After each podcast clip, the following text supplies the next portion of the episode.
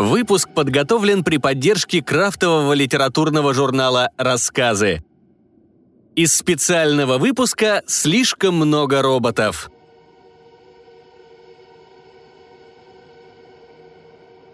Мария Горбачева. Запах крови и машинного масла. В разгар летнего дня рынок звучит как ритмичные повороты гаечного ключа, гул идентификационных сканеров и шум двигателей. И все равно в остальном здесь гораздо тише, чем в дореволюционные времена. Роботы предпочитают обмениваться информацией по внутренней сети. Кира чувствует, как по спине стекает пот. Корпус выключенного робота огромен и тяжел для нее, и она бредет сквозь ряды, пытаясь рассмотреть хоть что-то через оптические детекторы – она проходит торговцев голосовыми модулями, двигателями, конечностями, когда, наконец, замечает то, что искала. Этот павильон самый большой. За витриной в хаотичном порядке располагаются вещи человеческого быта. От детских конструкторов до телевизоров. Кира заставляет себя войти.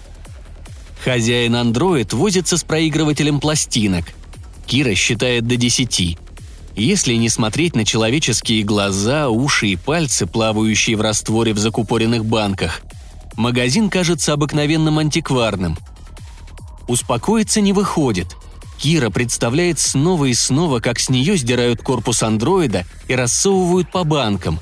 Голова в одной, туловище в другой, руки-ноги в третьей. Андроид почти сразу замечает громоздкого робота старой модели – он явно пытается подключиться к его сканеру, который Кира сломала в первую очередь. Она поднимает тяжелую конечность робота своей рукой и указывает на негорящий индикатор. «Простите», — говорит она, старательно копируя манеру речи второго поколения роботов, создателями которых еще был человек. «Сломался». Андроид кивнул и включил что-то на своей панели, голосовой модуль, как поняла Кира, когда он заговорил в ответ — Информация принята к сведению. Назовите свой идентификационный номер. HR3465. Добро пожаловать, HR3465. Чем могу помочь? Кира собирает всю свою решимость в кулак. Хочу купить куклу. Андроид жестом просит идти за ним вглубь торгового зала, а затем пропускает в тесную кладовку, где вдоль стены чудом умещаются пять высоких стеклянных капсул. Щелкает выключатель, и Кира видит свой оживший кошмар. В капсулах плавают спящие голые человеческие тела. «Какую?» – поторапливает андроид. Кира с трудом заставляет себя пройти мимо капсул. Тут один старик, две девушки, мужчина и мальчик. Их лица безмятежны и расслаблены. Из рук тянутся проводки прямиком к сенсорной панели – они живые? Как их разбудить?» Андроид объясняет, что и где нажать на панели, чтобы включить людей. Кира давит глухое раздражение, когда слышит про включение, как будто люди тоже были роботами. «Я возьму этого. Сколько с меня?» Сумма оскорбительно мала. Она протягивает пластиковую карту. Андроиду приходится разгрести кучу хлама у входа, чтобы отыскать терминал – Кира поверить не может, что все получилось, пока катит тележку с капсулой в свое убежище в заброшенной церкви. Внутри нее всегда светло и недушно. Кто-то разбил одно окно, и из него змеей ползет ярко-зеленый плющ. Мальчик в капсуле неподвижен. С трудом освободившись от корпуса, Кира подходит на ходу, вытирая вспотевшие ладони от джинсы и нажимает на кнопку пробуждения и открытия двери. «Крис, Зовет она, едва успевая его подхватить.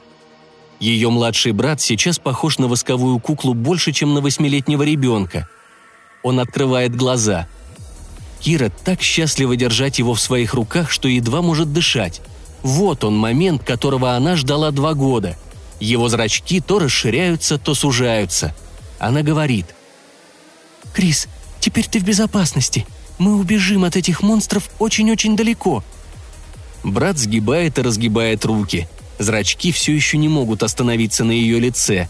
И тогда она замечает. Звук, с которым двигаются зрачки, как будто стрекот насекомого. Скрип мышц под кожей. Тикает, а не стучит сердце. Крис?» Он не отвечает, поэтому она поворачивает его тело в надежде, что она что-то не так поняла. Но нет, вот они, шрамы. Когда заменяешь все органы человека на механизмы, всегда остаются шрамы, и немало. Вспотевшими руками она ищет выпуклость на его затылке. Ну, конечно, они заменили его мозг. От ее брата осталась одна лишь кожа и некоторые кости. Они залезли внутрь Криса так же, как она сегодня внутрь одного из них. Кире хочется плакать, но она не успевает. Слышит приближающееся жужжание, которое не спутаешь ни с чем. Не раздумывая, она бежит к заднему выходу с ребенком на руках. Андроиды нового поколения заходят внутрь как раз когда она выскальзывает из церкви. Они двигаются синхронно, и синхронно же останавливаются, увидев разбросанные по алтарю внутренности робота и его корпус. Люди Звери. Передает один другому по внутренней связи. Солнце садится, солнечные зайчики отражаются от металла и плавают по церкви. Кира убегает, прижимая к себе механическую куклу, напоминающую ее брата.